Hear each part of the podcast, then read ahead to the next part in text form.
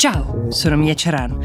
È giovedì 24 agosto 2023 e questo è The Essential, il podcast di Will che ogni giorno racconta per voi l'attualità dall'Italia e dal mondo in 5 minuti.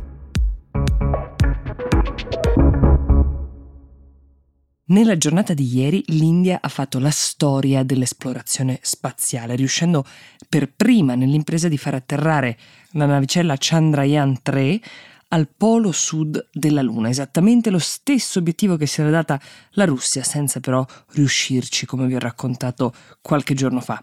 C'è qualcosa di storico in questo evento anche perché adesso l'India è tra quei soli quattro paesi al mondo che sono riusciti ad arrivare sulla Luna, questo dopo Stati Uniti, Russia e Cina ovviamente. È un obiettivo che sembrava veramente lontano nel 1969 quando è stata fondata l'Organizzazione Spaziale Indiana, nota con l'acronimo ISRO. All'epoca gli obiettivi erano molto più contenuti, diciamo, erano lanciare qualche satellite per prevedere il meteo, per cercare di monitorare le maree, per migliorare le telecomunicazioni nel paese. Di strada ne è stata fatta da allora ed è stata fatta spendendo una frazione di quello che spendono gli altri paesi che sono nel business, chiamiamolo così, dell'esplorazione spaziale da ben più tempo.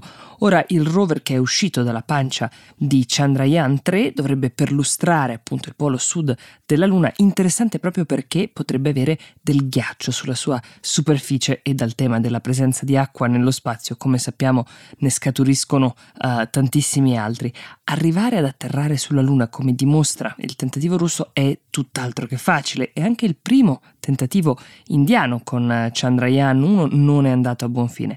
L'India però non ha smesso di crederci, non solo le diverse generazioni di scienziati che hanno lavorato a questo scopo per decenni, ma anche il popolo indiano è stato incredibilmente partecipe e al fianco delle immagini della navicella che atterra sul suolo lunare quelle che resteranno forse più impresse nella nostra memoria sono quelle di migliaia di indiani. Uh, ci sono studenti riuniti nelle scuole, fedeli di tutte le religioni che per settimane ogni giorno hanno pregato perché questa impresa avesse successo. Ci è voluta la scienza, indubbiamente, ma forse un ruolo per arrivare a questo grande traguardo in qualche modo lo hanno giocato anche i fedeli. Invece è nata come una trattativa, ma si accinge a diventare una disputa legale ferocissima, che però potrebbe dirci molto sul futuro dell'intelligenza artificiale, quella che si sta consumando tra OpenAI, la società che ha inventato ChatGPT, quel software che crea testi inediti su qualsiasi tema basandosi su un archivio, e una delle fonti principali di questo archivio, cioè il New York Times. Breve riassunto delle puntate precedenti. Lo scorso gennaio Microsoft investe 20 miliardi di dollari in OpenAI. Lo scopo principale è far diventare Bing, il suo motore di ricerca, il leader di mercato proprio usando ChatGPT.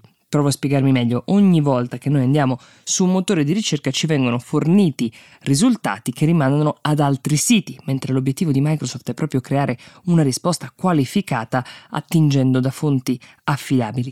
Tra queste ci sarebbe potuto essere il fantastico archivio del New York Times, milioni di articoli del passato più o meno recente incorporate negli algoritmi di chat GPT e quindi anche di Bing. È partita una trattativa, uh, OpenAI doveva uh, appunto offrire un compenso economico al New York Times per l'utilizzo dei suoi archivi, la trattativa è andata avanti per diverse settimane, ad un certo punto però si sono incrinati i toni, le posizioni si sono allontanate fino ad arrivare ad ad una rottura definitiva, questo è uh, più o meno quel che si può ricostruire dai rumors dell'industria, fino al momento in cui il New York Times comincia a valutare addirittura di portare in tribunale OpenAI per tutelare i propri diritti editoriali, intanto per quel che sarebbe stato usato sin qui per comporre quelle prodigiose risposte di chat GPT e poi per quello che potrebbe essere utilizzato senza un permesso vero e proprio in futuro.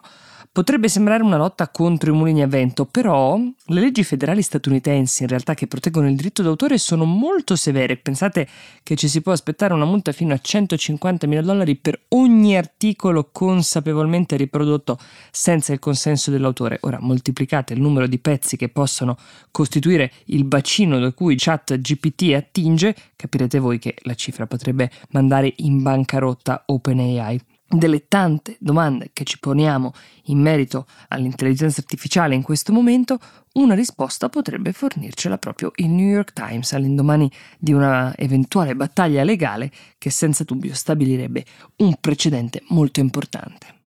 The Essential per oggi si ferma qui, io vi ricordo che potete inviarci i vostri suggerimenti per la puntata del sabato scrivendoci a essential.it o cliccando sul link che trovate in descrizione.